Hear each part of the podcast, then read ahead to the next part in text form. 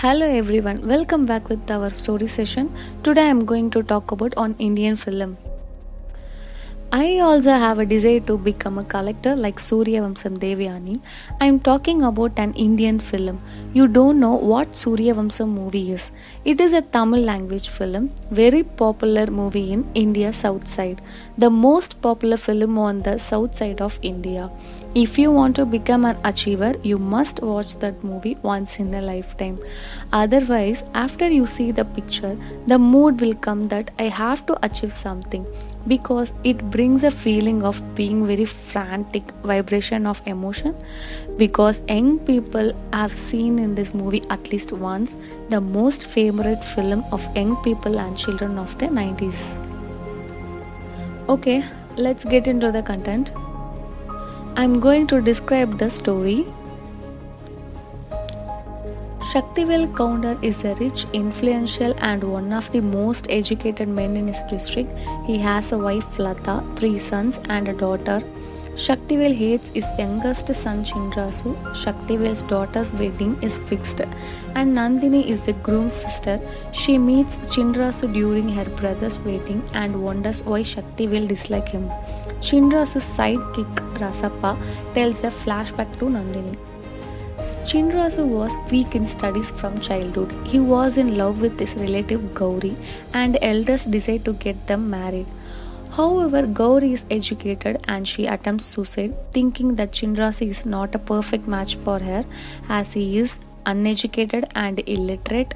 Chindrasu saves Gauri and cancels the marriage proposal but blames himself and does not reveal the truth. This angers Shaktivel, thinking that Chindrasu did not respect his words and stopped talking to him. Nandini gets impressed understanding Chindrasu's kind heart and develops an affection towards him. Nandini proposes to Chindrasu, for which he does not agree. Later, he too understands a true love and accepts. Both get their marriage registered, but Shaktivel gets angry knowing about this and asks the couple to vacate the home. Chindrasu and Nandini move to a small home on the outskirts and he secures a job in a bus transport company with the help of Nandini's uncle. Chindrasu purchases a bus and uh, starts a transport company. Over the time, he develops his business and becomes a rich man. Also, Nandini clears civil services and gets posted as a district collector Shaktivel gets surprised seeing his son and daughter-in-law's growth in life. Gauri's husband suffers losses in his business, which is later closed down, and she comes to meet Chindrasu, requesting him to provide the job of marketing manager in his sugar factory, for which he accepts.